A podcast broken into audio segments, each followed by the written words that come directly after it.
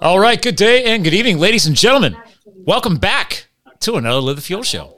So, this evening, once again, I'm bringing you another new guest co host. Uh, and actually, this gentleman is airing from a very popular state of guest co-hosts. I, will have to do an audit on how many guest co-hosts have come from the wonderful state of California. I have frequented it. Um, I've actually fought wildfires in it many years ago. For those of you guys who are big fans of the show and been following me for a while. So that being said, we might geek out about health, we might geek out about fitness, and we're definitely going to geek out about a little about the entrepreneurial spirit, especially around franchising, because I know I have a lot of fellow health and fitness nuts uh, that are fans of this show and some of you have turned side hustles into professional successes. Maybe some of you have been holding this back for a while, trying to figure that out, especially over the past two, three years of the wonderful world of pandemics and the life of locking down and the life of not being able to do physical in person business needs and being forced to go virtual, and now trying to make the ebb and flow back to said physical in person. And actually, the state of California is a wonderful state to be able to embrace that with because they probably had more challenging situations than most. And I'm trying not to laugh right now because for those of you who watch this on YouTube, my guest co-host is already giggling. So that being said, the gentleman today coming to the mic for you all, he's got over 10 years of experience in the fitness industry and he, he's owned multiple fitness body boot camp locations. And if you've heard that brand before, but he's now grown and expanded beyond that. He's now the CEO of Fit Body Boot Camp, uh, one of the world's fastest growing fitness boot camp franchises. I'm bringing that up because not everybody is a solopreneur. Some people have taken the solopreneur concept and made sure they align with a brand that is creating a worldwide footprint, like some, a company like this. So, without further ado, ladies and gentlemen, I want to start geeking out with this guy right away. Bryce Henson, sir, welcome to the show. Ah, appreciate you, buddy. Love your energy. Excited for uh, this episode today. Is it wrong to geek out and joke around already about California? How do you take that as a as a as a Californian and, and again East Coaster? Not trying to bust on you guys, but it just seems like there's just so much going on in California. I love that opening. Uh, there is a lot going on in California. Right. Um, I'm curious how unfiltered this show is. Best I place, filter worst... nothing, and you can say whatever you see fit, sir, because this is you're the guest co-host. So uh, I want your energy to flow naturally. Best place, worst government. Yes, I'm talking to you, Mr. Newsom. Um, holy smokes, what a ride over the last two years. And I mean, to your point, um, you know, based being based in Southern California, where our franchise system is, where my you know gyms have historically been since 2012, um, got a hard dose of reality, specifically you know with California and the restrictions. But mm. interestingly enough, as well, uh, overseeing our franchise brand as the CEO, um, I was also introduced to many other governors uh, that I had no visibility prior. But you know, this thing called COVID, COVID came and certainly disrupted a lot of um, you know our businesses and you know patterns of life, if you will. I'm sure many of our audience on this call as well depending on what the professions is, but certainly has not been fun, but we made it through. And uh, here we are in California, still charging away. Well, here's the best part. Like years ago, I'm the East Coaster, man. I was born in Jersey, grew up in Pennsylvania. Um, and the book I put out last year, So You Want to Be a Hotshot, I got to serve with the U.S. Forest Service as a hotshot wildland firefighter. And for somebody in California, you get it. Like, I was one of those elite dudes. Like, it, it, I got humbled very quickly, uh, thinking, "Oh, I'm going to go serve in public service," and then I go and get on a federal crew out of Arizona, and you realize as a hot shot quote, you get shipped all over the West, including California, because Ooh. California is literally one of the most burning friendly states. if that's a way to state it, um, out of the West, uh, and only because of your, your population density because people yeah. love, well, maybe up until two years ago, three years ago, most people loved living in California, uh, unlike people like Joe Rogan and others who have gotten the heck out of there. Um, again, polarized subject for many. I don't talk about politics and religion on the show. I just think it's fun to watch because I love the beauty of California. I love your culture. The I, actually, I actually I love because I'm a sales and marketing expert, right? So I love the state programs around how they have drawn healthy, fit, conscious people to your state, just like Colorado does, right? I think out of this whole country, I think actually let's let's have you uh, chime in on this one. I think California, Colorado, state of Washington, Utah. some of my top states, I think, that do a great job marketing themselves as a healthy, fit, balanced culture. What would you think? Are, are those in your top five? Oh, 100%. Not only from a marketing perspective, but I would definitely say in actuality as well. Uh, California is certainly, you know, healthy and fit, but one of the biggest.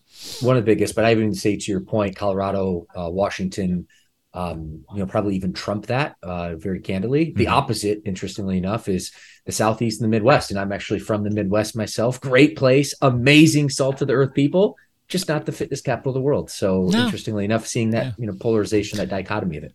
Yeah. I mean, I, uh, after actually, thanks to oh God, a, a, late season fire at the end of my season in my rookie year, 2010. I got shipped up to uh, Colorado, and I've I had driven through there because I did a lot of coast to coast road trips back then as an East Coaster, you know, like seeing this country, right? And then I'm like, whoa, check out Colorado, and then. Uh, at the end of my very first coast to coast road trip in early 2010 to go show up at my fire base in Arizona, I made sure I went past it. I made sure I went all the way through California. I'm like, I'm going to drive through California.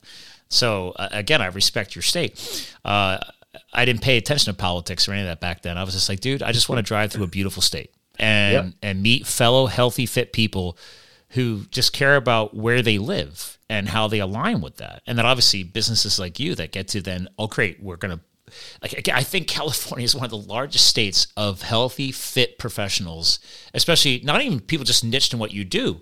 It's just that's just culture. Like I was telling you before the show good friend of mine, former client, uh, uh, Vinnie Tortorich, is was was his trademark was the uh, celebrity fitness trainer. Like all the movie production companies, everything else. Like he was the guy. Like oh, you want somebody to get ready for a movie? You called Vinny. Um, he built his whole career out in L.A., which is where you're at, and mm-hmm. it's just cool to see that going on. I mean, yes, take out the last two years of political BS, whew, which God, God help you guys. God help us oh, for sure. My gosh. But that being said, it's like, okay, you got these people like you. Let's just jump right to the business side of it. You put in the hustle, and I want we want to get some of the background on it, but you put in the hustle, dude. Young professionals building a future, realizing, man, this is my niche, right? Like I, I am going to build my future. I'm going to build my professional following, everything. Boot camping, I'm in. Let's go. And then, oh, let's build a franchise out of it and help other people do the same thing. Super cool. What better state to build it in than California? Uh, so, and actually, I've always wanted that. I didn't dig into the full bio on that, but I was like, yeah, that's where technically Fit Body Boot Camp was founded, right? It wasn't a California based company. Yes, sir. Yeah. So, so g- give me the quick skinny on that. Like, did you get in from the beginning? Did you come in later, and then obviously build up your success to the, where you're worth the CEO level? What, what, how did that all go down? Yeah, it's a great question to unpack. Um, I'll have to tell the origin story how I got into fitness, but yeah. really to answer your direct question first, um, no, I'm not the founder. I am the CEO, um, but uh, I started, interestingly enough, um, as a franchise partner. So back cool. in right around the same time you're talking about 2010 2011 timeframe i learned about fit body boot camp uh, for the first time and uh, jumped on an email list of the founder who's a dear friend of mine business partner, mentor to this day, Bedros Keuilian, who founded Fit Body Bootcamp and started learning a little bit about, you know, fitness and growing a business and entrepreneur, that entrepreneurial spirit we you and I were just chatting about. And um, in 2012, uh, he started talking a little bit about this thing called Fit Body Bootcamp, which was a licensee programming at the time. But in 2012, due to the growth being, you know, based in Southern California, having over 100 locations within the first year of, a licensee program, hmm. the Federal Trade Commission knocked on our door and said, "Hey, actually, you're selling territories, and the way you're structuring this is more of a franchise than, than it is a licensee program." So that's when the transition happened, and um, this is early 2012. So I started following along a little bit more, paying a little bit more attention, and um, I like what I saw. And previously, I went through an incredible transformation of my own. Um, like I said, I'm from the Midwest, great place, amazing people, just not the fitness capital. Additionally, you know, my family comes from very humble beginnings from first world standards. So we used to run out of money before we used to run out of month. So fast food and Taco Bell is much more affordable than, you know, lean proteins and veggies. What's that? That uh, what's it? What they call it? The paycheck to paycheck lifestyle. Yeah. Uh, you grew up in Michigan, right? I did. Yeah. Yeah. yeah. So yeah, the, the the the page a month monthly thing. Not to interrupt you, but I was like, I just, I'm I'm vibing with you because I'm I'm dealing yeah. with some of that um, family stuff right now. I'm trying to change the family tree because I'm not doing it the way they did it. Uh, you, I'm sure you've probably been in the same position. You're like, oh yeah, I'm not going to repeat that. We're going to break break that path. yeah, we're going to yeah, break that path. Yeah, so that's what happened, and um, you know, I just got super inspired. I moved out to Southern California in LA uh, when I was 21 years young, and uh, I was excited to be in LA. The palm trees, the healthy living, the lifestyle, all that California has to offer. But when you're Mm-hmm. 21 years old and you're 3,000 miles from home, you're not a fit guy. You have very little professional skills to offer the world. Honestly, uh, the plastic capital of the world is really a better, um, I guess, I name like for that. LA. Yes, very Uh, true for LA. Very true. It, can, it certainly can be. Um, That's like Scottsdale, Arizona. It's like It's this, like Scottsdale. Yeah, it's very. I think Scottsdale's like uh, almost trying to copy a little bit of that LA plastiques of that. So that vibe for Yeah. sure. So that was my initial entry to LA, um, but it certainly, you know, had good days, but more dark days than good, at least for the first couple of years. But then one of my best bud- buddies from college, uh, who was my fitness first fitness mentor, moved to Southern California. We actually he moved to Orange County, California, which is about uh, 40 miles south, and that's actually where I ended up living together with uh, Adam and, and, uh, and entered Orange County. And after a couple months of living together, um, I finally mustered up enough courage to ask Adam, "Hey, bud, can you show me a little bit about this fitness thing?" Because a little bit about Adam, he was not on the cover of Men's Health, but he could have been. He had the six pack abs, the glistening muscles, the energy, the, the vibrance and confidence. And he turned to me, he's like, "Bryce, dude, I thought you never asked, but if we're going to go on this mission." I need your commitment for a solid 90 days, 12 weeks. You're going to do whatever I want you to do, lift what I want you to eat, or lift what I want you to lift, eat what I want you to eat. And really, he made me uh, do that commitment because he's like, you saw how many buddies in college actually asked me to, you know, train them and mentor them. How many actually stuck with it? Virtually zero. So Hmm. he's like, I don't want to waste your time. I don't want to waste my time. And I'm so glad he did because we know this. And, you know, certainly from our conversation, uh, Scott and your audience listening, lifestyle transformation, man. Ninety days is like a bare minimum. I mean, minimum, That's, right? that's a minimum. very fair request that he asked of you because technically, as you know, a legit body transformation really kicks in after the 90 days. You're really looking for like a 120. So, Totally. And actually, my story, the way I usually articulate it, I, I trained with him for two years, but it's really a six month hyper focus Hmm. when really my transformation took hold. But to that point, while 90 days baseline commitment um, and minimum commitment, I didn't get the result that I was looking for within that 90 days. But in the famous words of Tony Robbins, progress equals motivation. So within 90 days, I could already see some progress going, which then gave me more motivate motivation to really dive in. let's pause on that. six- Was that just a physical thing at that time in your life? Were you just looking for the physical results? And you, again, because we're young, because I've been there, right? And you- and you did reference Tony Robbins, great guy. So it's like, were you, you were looking for the physical and didn't realize the mental stuff had actually started kicking in.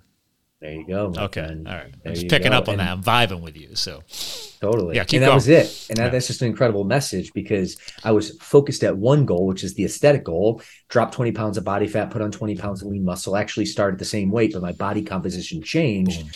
But Scott, as we know, man, fitness does way more than that. Mhm. And literally it, it unlocked the doors of my life. It changed my life. I, you know, had more energy, enthusiasm, confidence, confidence, vibrancy. I went from the lowest performing sales rep in the company all the way to the highest performing sales rep in the company within 12 months. What was the difference? It was it was fitness. It was the transformation, uh, both physically but also be, in between my ears, and that's really what set the tone uh, for me to have, be open to the idea of, hey, wouldn't it be cool to be an entrepreneur to solve other people's problems for a profit and actually be able to do that from a health and fitness perspective? Give the gift, the same gift that was given to me, and that was really where my the spark happened to get in the fitness industry, and that's where we picked off uh, in terms of getting on the founder of Fit Body Bootcamp's email list in 2010. Then 2012 followed along, and then I uh, really my entrance to the brand uh, was a, a owner of that uh, of our first my first Fit Body Bootcamp location in Yorba Linda, California, which is a city just north of Disneyland, and that was the start. Ended up scaling to a handful of locations over over a handful of years, and then really to put a bow on it, how I uh, I guess assumed the role of CEO is in 2018.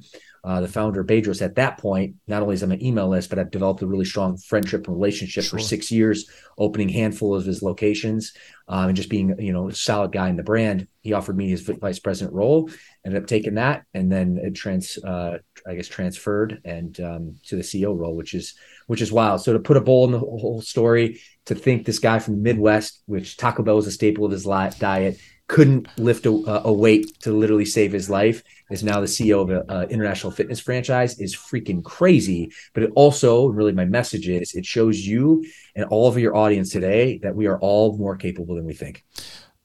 great I mean, that's a that's a legit solid sum up. You could definitely tell you've had to do this before. So, because there's a lot to unpack there. I mean, that's that's a what would you say total total years of journey up to that little sum up bow bow tie thing? Uh, the bow on it was that when when did you get CEO? It's 2021. So um, when I first got fit. My first transformation was 2007. So at the time of this recording, okay. we're looking at 15 years ago. Dude. Then it took me five years to actually start getting into the fitness industry after my two years of, you know, just being tutelaged and, and whatnot. And then it took me 10 years, actually nine years, forgive me, by the time I opened my first location until the time that I was awarded a CEO position. So a decade. So would you say, because this, this term, this little statement started popping into my podcast a few years back accidentally. It's just because of maybe the gym life. But I was just like, would you say that there is something to be said about, quote, putting in the reps? Not just physically, but obviously, as you already hinted at earlier, that mental game. Like, a lot of us want to put the cart ahead of the horse. A lot of us want to speed that timeline. We, we justify it as the hustle. But you cannot count out the power of patience with with motivation, obviously, and, and being drive and spirited. But it's like that. There's there's that cycle of you got to put in the reps. Like, did you ever expect to be a CEO? Not at all, man. Uh, I think I was like, come on, what? Which which is wild. Can you imagine I, you, mentor years ago, like, dude, Bryce, so dude, you keep putting the reps, man, and you're gonna be a CEO of, of all of this one day. And you're like, uh, no. Dude, what? Scott, I will tell you the, the honest to God's truth. In August of 2012, after I invested my life savings, after I did all this research to open my first studio, Fit Body Boot Camp, I ended up meeting Bedros and signing my franchise agreement at literally the building that we're in today. I drive off the lot and I think to myself, I'm one hand so excited. Mm. On the other hand, so freaking terrified. Fear. Like, what did I just do? Right. Mm. And I thought to myself, also a very humbling moment set in, which I was grateful to have the support of a franchise. But I turned to myself and I remember vividly thinking this I can't even run a business. I don't even have the the the knowledge set to run my own fitness business. And yet this guy is a CEO of an international fitness franchise. This dude is on a completely different level. So to answer your point, not a chance in hell that I ever think. yeah, say, not in hell. You're like, what? Not a chance in hell. You're like, uh, yeah, I'm gonna be lucky if I can get this franchise off the ground because I just sunk my entire life savings into it, which is very scary. I mean, you can't, whew, you can't beat. I, I, get chills. I have to think about these things. So you can't just beat that force hustle, maybe because like, dude, I'm all in. Like, literally, financially, emotionally, physically. Like, okay, I've already moved to California, sank everything I had into that. Now I'm building. You're going to launch your first franchise location. You're like, okay, well, that's all in financially uh, I better figure this out, right? So now I better figure this out like in a hurry. I, I didn't. I, I, here's one thing I love. We got to pause on this. I think because again, I mean, I paid for my own way back back to school to uh, study uh, marketing and psychology as an adult student in my late twenties, and I, I, actually mentioned it in my my uh, so you want to be a hotshot book that I was like, guys, like you don't need to go back to school uh, at all. Um, if anything, especially on business, I kind of laugh at it. People like, oh well, it, you know, it would have been different if you went for your master's or something through like the Harvard Business School and blah blah blah blah. I'm like, that's all pedigree BS. I I make more money now than I ever did, and I'm not using anything that I learned when I made my way back into college uh, as an adult student and did all that.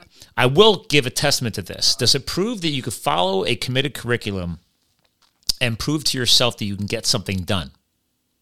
Sure. Technically, you did that starting your own franchise, right? You you you didn't buy into just a business model and a brand, but I'm sure that your mentors had a curriculum for you to follow, right? Had a oh, yeah. path. If it's a oh, worldwide yeah. brand of franchises, clearly something's working and there was something for you to follow, right? Absolutely. The game plan, the framework was there. Okay. So, were you coached multiple times to not break the program? uh, yes, sir. Did you at all? I gotta know. So, oh, we all get that little like, oh man, I'll, you know, I could tweak this, I could change this, and then sometimes you might really see that in the pocketbook, so to speak. So, I'm intrigued with that little point. How'd that go?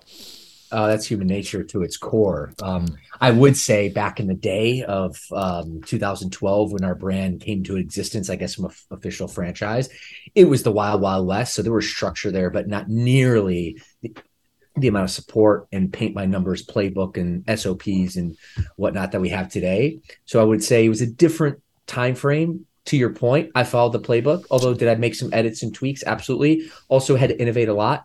Um, but interest, interesting, it's just in the franchising space, which is so different because when Bedros reached out to me in 2018, I had been in the fitness space hmm. for you know six or seven years transitioning to the other side of the coin being the franchisor space is a completely different ball game and that's a whole nother beast if you will. Yeah. Um so you know being able to learn this particular business and being able to uh, acquire an incredible team of franchise business coaches in fact one of the biggest innovations that we did to start to actually add to those S- S- sops and that structure uh, was the creation of what we call our coaching and profitability uh, department. And I turned to Bedros initially. Um, one of my observations, we had franchise business coaches at the time. We had our SOPs in the playbook, but um, I thought to myself, who better to coach the our Fit Body Bootcamp owners, the most successful Fit Body Bootcamp owners that we have, and sure. that was actually the start of our coaching and profitability team. Now, my brother Barrett, who lives out in Michigan, owns his own uh, Fit Body location, one of the top ten most successful in our location or in our brand, is the director of coaching and profitability. He has a team of six other franchise business coaches,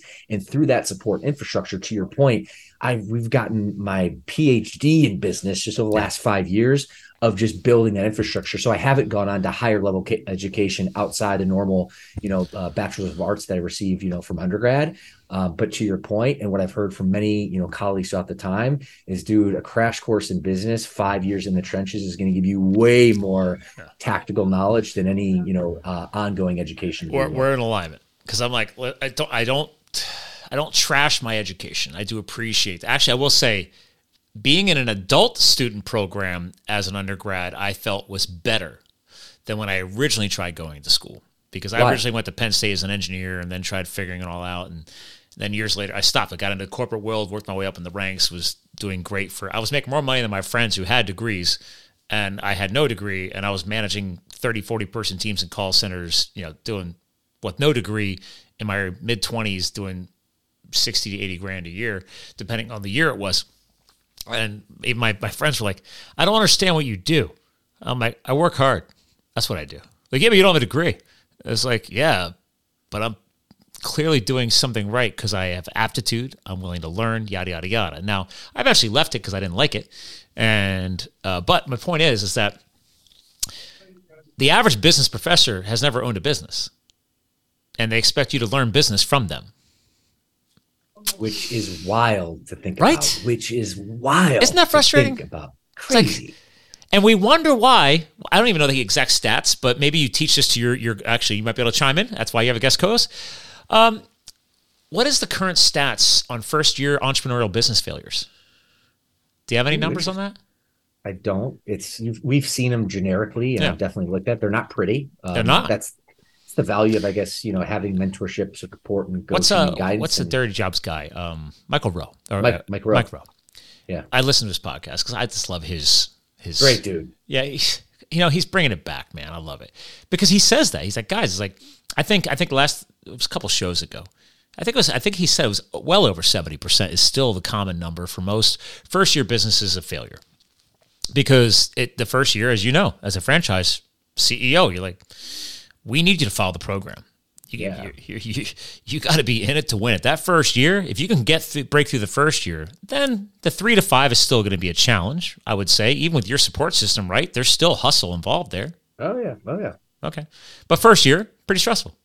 Sure. Now, granted, if you're plugged into a program, and again, like you said, back in 2012, Wild West, 2012, fast forward a decade, 2022 dialed in, buddy. Yeah, you guys got you. You already said an acronym that I know from firefighting from the federal world: SOP, Standard Operating Procedures. Right? Oh yeah. You start documenting shit. You start getting it dialed in. You start getting protocols. You take all the best practices from the successful business owners that are in your network and say, guys, you're doing it right. You're doing it right. Ooh, I'm not saying you're not doing it right, but hey, have you seen what Johnny and, and Sarah is doing over here? Right? Let's share best practices. And then, like you said, your brother is a director of what? Coaching profitability. Okay.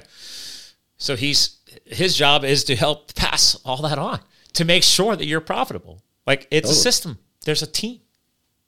Maybe not. I mean, I mean you, did you have some of those roles in 2012? They probably weren't as defined. I think generally speaking, they were there, but to your point, they were not yeah. defined uh, nearly what they are today. The structure wasn't there um, to where it is today. But that is so true with you know time, evolution, you know, digging in, creating SOPs, creating structure. Now, you know, no longer the Wild Wild West. We're launching, you know, uh, new locations with 150 members from day one, break even. Uh, day one, happened. wow, day one, yeah, dude, that's that's so, paying the bills. I'll tell you yeah. right now. I mean, I'm sure every state's different, every market's different. Actually, maybe you can answer this, but like, what is the average uh, new customer walking into a, a Fit Body Boot Camp franchise? Is there an average rate uh, of of onboarding? Like, what what's their monthly or something like that, or is that dictated depending on different states? Like, if I'm a customer walking into, let's say, your oh. brother's uh, facility, uh, yep. what's the is there a common rate that's across all locations, across all states, or there is, yeah. Our our target rate that there is some flexibility depending on market because to your point, you know, someone can charge in New York or LA versus someone in well, yeah, New York's a whole different world, yeah, just like LA. another beast, right? but um, yeah, from that perspective, forty dollars a week is our average rate, and really, that's not bad. No, and I mean, if you think about it, it's personal training in a group setting. Is so that unlimited classes? To, it is. Yep. Dude, all right. Former CFO one CrossFit trader. Uh, th- thanks to firefighting, I got I, I, fell in love with the the culture, the lifestyle, yada yada yada. Yeah, I just I just, I just stopped paying that fee because that's another whole world. Uh, a couple years ago. Uh, do I still follow it? Sure. Do I still train? I built my own gym during COVID. I mean, I'm that guy. Nice. My wife goes to my friend's facility uh, five minutes away. I drop him whenever I want because he's the CEO, he's the owner, and he and I work out together whenever we feel. You know, it's just it's a bro thing. But dude, yeah. he's the most. Ex- I mean, well, pardon this quotation. Some people may say he's the most expensive CrossFit or functional fitness style facility in the greater Lehigh Valley of Allentown and uh, Pennsylvania. We're an hour north of Philadelphia and an hour plus west of New York City. So okay. there's a there's a, a, lot of money who moved in here thanks to the pandemic. I'll just say that people getting the hell out of the city. Yep. but he knows what he's worth. He's got a big, huge facility. He's got a very little following. He's like, dude, I'm just gonna price, price myself at the top of the market. So I know that people are paying way more than that to be a member of his facility. Now, grant that gives them unlimited group classes, but and he's got a special personalized program. Now, your business model is, hey, you guys literally get personal programming. Like that's it's so I, I that pricing is so fair. But the fact you're onboarding people, new locations, ready to go with 150 coming in, that's solid. That's pretty crazy. That was not 2012 for you guys. that was not 2012. my my 2012, I had 15 people on trial that we went to a, a, Red Cross blood drive, raffled off a free month, and anyone who didn't win got a free week. So I had 15 people on a free week and one person on a free month. That was my start in 2012. But you know what? Hey, times have changed, infrastructure's built, and it's a different ball game these Dude, days. That's uh pardon the term, clenching your butt cheeks a little bit there. You're like, okay, am I gonna am I gonna pay my lease? You know, because you're probably you're leasing space, right? I mean, you're so thankfully, this is still a couple years after the recession okay. of, of 2008. So landlords there were definitely a lot more flexible. To your point, I negotiated three months of free rent. Otherwise, Ooh, I would have had a pro- nice. I would have had a problem. I would have had a big problem come month two and three. Um, but basically, was able to skip skate by and then so you negotiated back to that 90 day number. You negotiated a 90 day transition period just to help you yeah. really ramp things up, dial in your oh, yeah. sales, your advertising, your marketing, the relationship building with the clientele. Because again, what was the average turnover rate back then? You know, well, I was a one man show for the first six months. So, oh, yeah, you got to be tired. That's a lot of classes oh. and training and, and attention. Oh yeah, it was uh, it was a sprint. I would be lying to you and your audience if I said I didn't. Uh, second guess myself a few times the first six months, but you know what? You, you stuck through. That's what you know. You uh, entrepreneurs do. You put in the reps, one yeah. foot further. Further, you focus on the process. When you focus on the process, the outcome already t- uh, always takes care of itself. Oh, let's fast forward that that little st- your own personal story there. Does that still exist today for newbies coming in? Because it sounds way? like you have way more support now in place. You have way more coaching. You have way more training for new. On I mean, are people going to? I guess because I, I always remind people like, dude, entrepreneurship is not supposed to be easy. let's let's let's pause on that, ladies and gentlemen, real quick. Bryce, help me on this. you want to become a business owner because everybody's watching Instagram and this influencer and that influencer, and you're growing brands and yada, yada, yada. If you truly want to work for yourself, you're going to be working longer and more hours. Am I wrong? You are not wrong, my friend. Business is war, and there's Boom. no there's no sugarcoating it. Like if you are expecting to be an entrepreneur and run a business, a solopreneurship, create an empire, and you're not expecting to basically engage in warfare, you are going to be sadly disappointed when you start engaging in the business climate. Even with That's, somebody who wants to plug into FBBC. It's going to be a lot lighter, but it's still going to be war. it's you're going to have a little bit softer path for sure, um, but it's still going to be war. You're or, still going to have to deal with stuff. Or you come in with the same tenacity, the same intensity, because with that support system, technically, then you're even more successful, right? Because if you're coming Amen. in as if you didn't have the system, your mindset's there, you're ready to put in the long hours, the intensity, build your team, build the business, build the brand, build your clientele, and you have a system. Oh my God. The world Rocket could fuel. be your oyster, so to speak. It's an old term. Rocket fuel. Oh, yeah. Yeah. Like you said, there you go. Rocket fuel. I love it. You're staying on brand with me. I love it. Fuel. because that, that's the point of you guys developing the coaching and the SOPs all these years later. It's like, wait a minute. How do we help people succeed? Like, that's what companies do. That's why big brands are as big as they are. They eventually figure out, wait a minute, we've done this enough times. If we just keep doing this and this, which has always worked, we should be able to keep doing that. You know, repeat the good things, you know, cut out the bad things.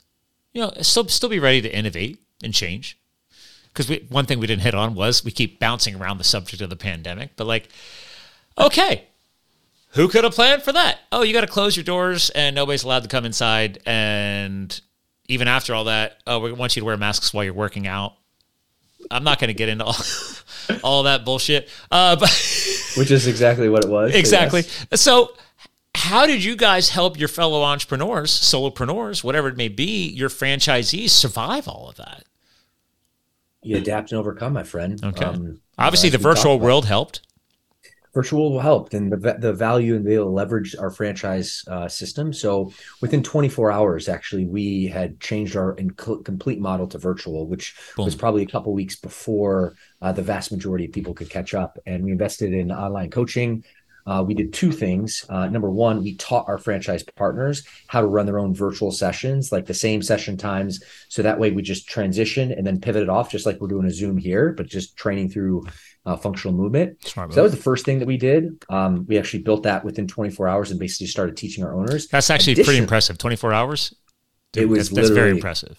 Yeah, it was. It was literally speed, uh, which is great. The second thing we did um, was we leveraged, leveraged our franchise system. So not only did we teach our owners to execute online live trainings as they would just not in their facility, but via Zoom, but one of our franchise partners on our coaching and profitability team that my brother oversees, um, his name's CJ, we started li- not live streaming, but basically pre-recording batch workouts from his location. He has tons of energy, tons of enthusiasm. He had his coaches there. So not only uh, from a live perspective, but we were able to send out a brand wide uh, pre-recorded workout of the day with CJ and his team. So that way, all of our global clients, all of our franchise partners, could take advantage of that leverage of being part of our system. So those two elements right off the bat basically gave us a lot of leverage and really allowed us to dodge a big bullet. And it wasn't pretty in certain states like the New Yorks and the Californias and you know even the Jerseys and, and uh, New, New Yorks were, were impacted severely more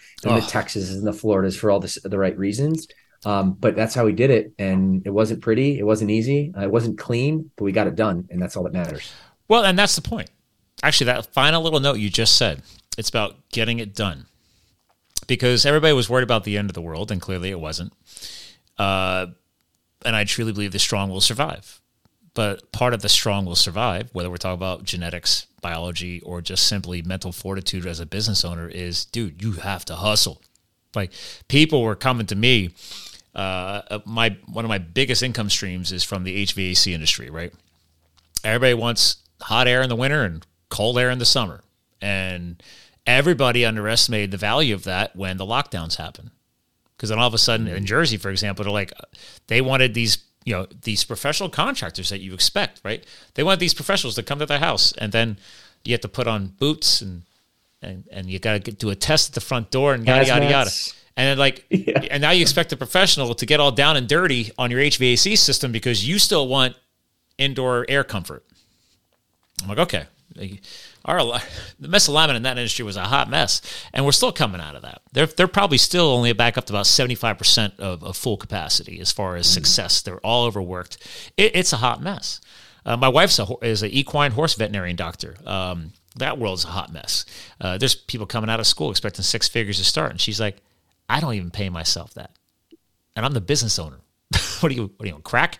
Uh, but it's like this is the stuff we still have. We're still coming out of all of that, even though it's we're coming to 2023 as we're recording this in the next month, and I come back to people like yourself, people like your franchisees, your business owners, everything else. Like you know what? The people who buckled down and said, "I'm not giving up. I'm going to figure this out, and we're going to work through it." They work through it. I had one of my one of my most actually literally this year and last year probably my most financially successful years ever. Everybody was like, "Oh man, awesome. uh, how'd you how'd you do with Zoom?" And I'm like, "I was on Zoom years ago. I was one of the early podcasters telling people to get the hell off of Skype and get on the Zoom." I'm also one of the early podcasters that was telling you to start publishing stuff in video, not just audio. It's all this stuff I see in the podcast world. And I'm just like, uh, yeah, I've been doing that for years. Okay. Next, get get in early, put in the reps, figure stuff out, and keep moving forward. You have to innovate. You guys had to do right, dude. I'm, I'm, actually seriously. I, I have to pause on that, dude. Turning around virtual training, ready to go in 24 hours. Solid work. There was companies. I believe me. I was pulling out. I was pull, ready to pull my hair. I'm like, guys, video conferencing is not new. Why are you just figuring it out now? mm-hmm. my whole world was here. Uh, I mean, my old house, I just bought a new house, this, this new house last year, but I was like moving my studio and everything else. But I was like, guys, like, like uh, during the lockdown, now I've, I've met all these CEIOs now a year later, and they're like, oh, yeah, you were the microphone guy. Everybody remembers this thing right here.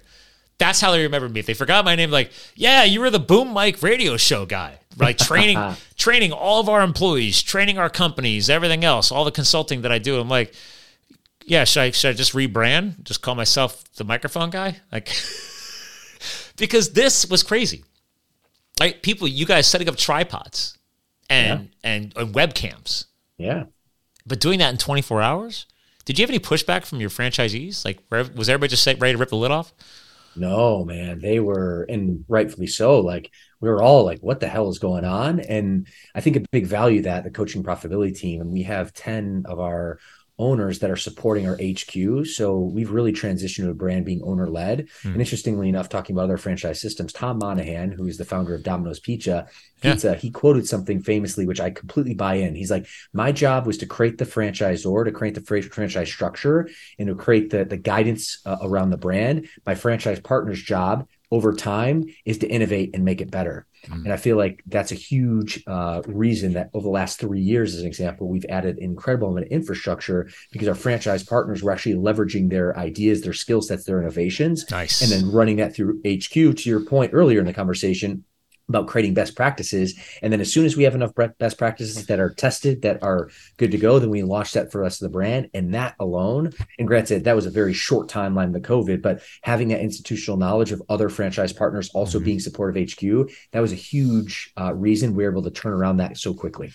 I think that's huge. I mean, the whole advantage, see, it's funny. Up until now, we were talking about how it's important and easier to start a business if you could plug into a proven system, proven yep. protocols, yada yada yada. Why do you think you know Starbucks is successful or uh, what, what's some? I mean, you already said Domino's, right? So these all these franchises. Heck, on the East Coast here, uh, was it Rita's Italian Ice, whatever. I'm not a dessert guy, but that that that whole thing is now goes all the way down to Florida, and that was started up here in the Northeast. Like, oh, cool. All these companies you plug it into a system, you got proven brand, proven recognition, yada yada. You, to, you, you, pay a fee. You know, Dunkin' Donuts here on the East Coast, all that stuff. Um, but some of these franchises are like a small fortune now to join, like McDonald's. Forget about it. Uh, and I don't support that anyway. So, but well, I'm, I'm with you there. Going both ways. don't get me wrong. I was like, I get it. It's a great real estate model. Just the the quote nutrition is I wouldn't even it call is, it that. It is a real estate model. That's exactly what it is. It is. Good on you. Yeah. See, you study your business. There you go. Uh, but so the fact you guys said, wait a minute, let's listen to our people, let's listen to our owners, because not everything can come from one direction. It needs no. to be a, a, a, full circle, multi-directional process. Have the, the the willingness to listen and learn. Have those channels open. That's when you think about it too, and I think Tom had this incredible vision. Once the infrastructure is set, like at the end of the day, we're in a life where technology is happening so quickly. Like things change so much, like in a year or two years compared to what they did 50 years ago. Decades will look the same. Now, like six months don't look the same. No. So if you're sitting back in an ivory tower as a franchisor, just saying, okay, I did my job, I created the structure, you need to continue to innovate your business on a daily basis. And who better to actually innovate than the people that are boots on the ground, basically rubbing shoulders with your clients uh, on a day to day basis. And there's some lessons and there's some things you can glean from there. And of course, it's a lesson on ego. You have to, you know, relax your ego. You have to realize, okay, I'm going to be open for feedback. There's probably a better way. And my franchise partner who's in the trenches day in and day out, if he comes up with an innovation, I have to humble myself and say, you know what? Hey, this is actually a pretty good idea. Let's pressure test this. And after we do enough testing, let's implement the rest of the system so that way fast forward a few years our new franchise partners can come on and just start dominating from day one and certainly helps the whole brand. So it's a it's a very positive cycle assuming you have the the leadership the mindset the mental fortitude uh, to tap into your you know people and make it a two-way street to your point. Well i love that because it's wow so much there's there's coaching there's training there's different keywords out there. Developmental programs. There's personal development. There's professional development. All things that i can clearly hear that you guys have learned over the years to implement and execute and learn along the way with. Because yes business is business and making money is making money but the more successful the people are not just from the owners but their their team members etc everybody oh, yeah. uh, what's the old quote? Um, rising tides raise all ships right? Yep. Boom. Let's do that uh, you brought up Tony Robbins earlier in the show, right? I, I uh, there's a famous quote I love to live by. Uh, he's passed along a long time ago, but big quote guy. You know, uh, some people call it the product. Some people say the sum the, of the five people you spend the most time with, right? So these great quotes that are out there, but it's all valid content. It's all valid stuff that has to be transformed. Maybe every, like you said, could be every six months now instead of every ten years, right? Technology yeah. has changed a lot of things, but the willingness to be open that's something that we saw a lot during the shutdowns that was not happening. Like, hey, let's be willing to be open to all things. Well, well businesses weren't open and people weren't open, and uh, mindsets were definitely closing down. Uh, uh, yes, they were. And the ones that were succeeding or the succeeding today are the ones who stayed open, whether it be mentally, physically, etc. So uh, I say kudos to you guys because I'm not a franchisee. I'm not.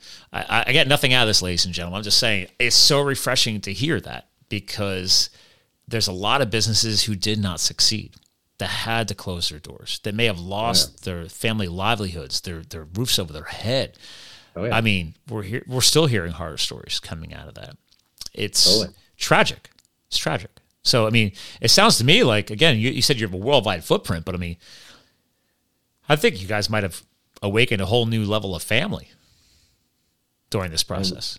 We have, and, I, and it's interesting as much as 2020 and 2021 were extremely challenging. Hmm. Here in 2022, I mean, we've had our best year in years. We've just awarded it'll be 50 franchise locations this year.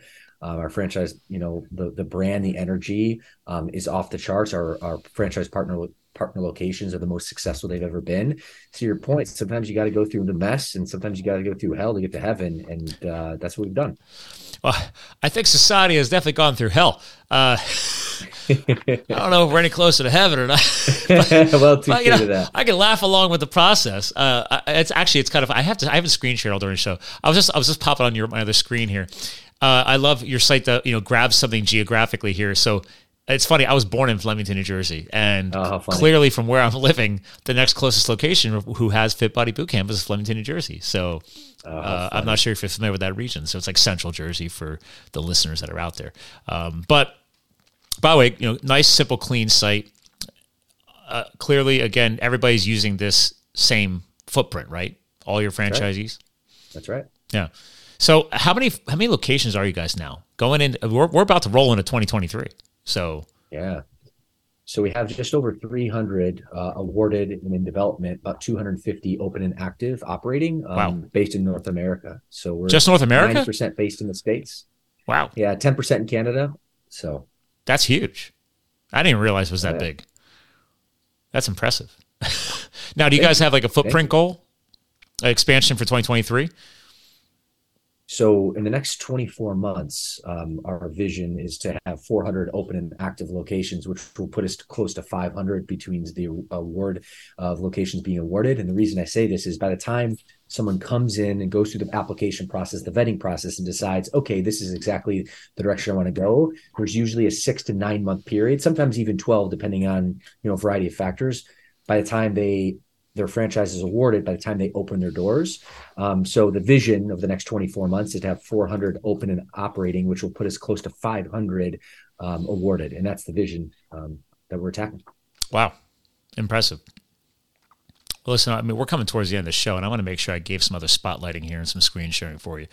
you you've been getting after it, sir and I, have been loving the vibing on, on, today's show. So I have to honor, obviously, the personal brand because as somebody who's built his own brands and is also building his own personal brand, speaking and coaching, etc., you got your own site too. So obviously, we were just screen sharing uh, off of the core, you know, fitbodybootcamp.com. Uh, but you have, you know, brycehenson.com. So, so what do you got going on here, man? Where, where are you going next with this? Uh, you're obviously building your brand. You clearly have done some things successfully. You want to help others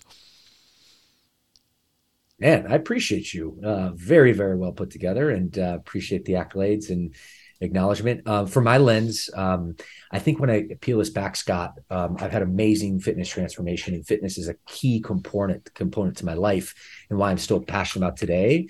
But as my own journey has evolved, what I've really realized, I'm passionate to help people who are passionate to help themselves, and I do that by coaching and leading and speaking and whatnot. And um, as I continue to evolve, yeah, I certainly want to um, continue to grow my brand, my personal brand. Uh, my main focus is uh, growing the brand of Fit Body Bootcamp, but certainly have a long term play in mind. And um, nothing is forever. So, you know, from my lens, while I I make Fit Body Bootcamp my focus, I'm also continuing to grow my personal brand from a leadership perspective, from a speaking perspective, and coaching and consulting perspective. To your point, mm-hmm. uh, and so we're similar in that way. We have definitely kindred spirits, and to that vibe. I mean, we're vibing, man. Great energy together. Um, so that's my vision. Um, you know that that will long, uh, last far longer than Fit Body Bootcamp, at least in the trajectory. Uh, but that's my whole focus right now is to really build Fit Body to the best brand it possibly can be, and then to continue uh, building my personal brand so I can add more value, help more people, and have a bigger impact, which is you know what I'm after. Well, and I say kudos to you on that because obviously, yes, I know Fit Body Bootcamp is that's your baby, right? Obviously, yeah. you're just you're CEO now. yeah. But as I remind a lot of people with branding, uh, I didn't always like. I still don't have technically a ScottMulvaney.com. I own the branding. By the way, I always tell people always own your name. So kudos yeah. to you. Uh, but you know now that now that I have a book out and everything else, and I, I I founded a charity and I have a marketing company and I have the sales consultancy. There's name recognition that will naturally grow out of that. So it is okay. I tell people all the time. There's the power of cross pollination people may find you just based off of name recognition and then be led to Fit Body Bootcamp and vice versa. So there is nothing back to our little point there of rising tides raise all ships. I remind people like you're going to start increasing speaking exposure and coaching exposure and et cetera. And next thing you know, more people may be drawn to Fit Body Bootcamp beyond your core normal marketing because people are drawn to you as a professional, you as your personality type, how they're drawn to you. Heck, listening to the podcast, they might just enjoy this episode and how you and I vibed and say, you know what? Dude, I want to follow Bryce more. Yes, Fit Body Bootcamp's cool and all, but maybe maybe they're not a franchise entrepreneur yet. They're not interested in that. But they are just vibing off of how you teach and how you coach and how you guide people as a leader. So it's like, great, they're gonna start following you. So that's why I say I always tell people like, dude, don't be afraid to put yourself out there. Rock the personal brand right along with the professional brand and bring them all up together.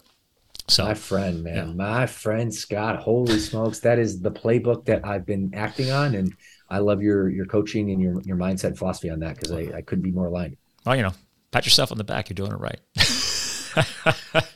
well, listen, uh, I want to help bring us towards the close of the show, and you just shared some great words. But I ask, especially over the past couple years, and after we just went through, I ask my guest co-host to say, you know what, everything going on, you're rocking the personal brand, you got the big super brand, Fit Body Bootcamp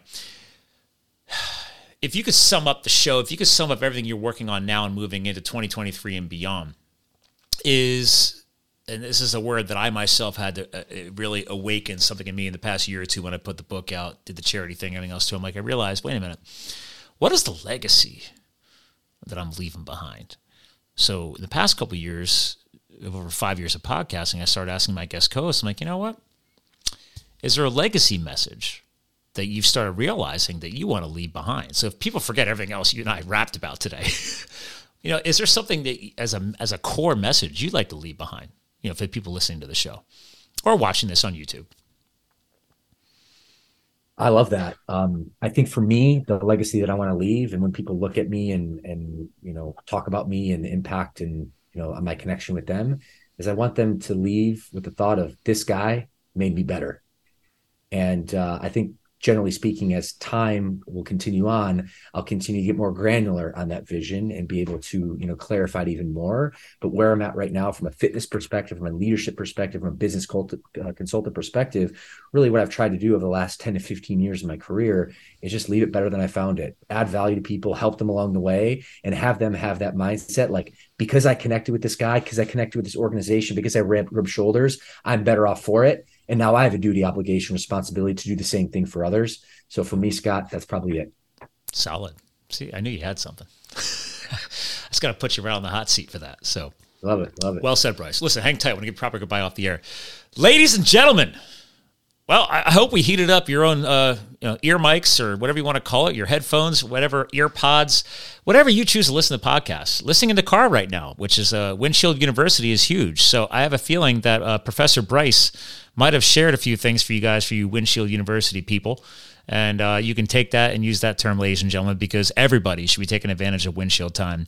Stop listening to regular music. Let's dig into these podcasts. Let's dig into these audiobooks. Let's keep growing, listening to great guest co hosts like Bryce, who joined the show today.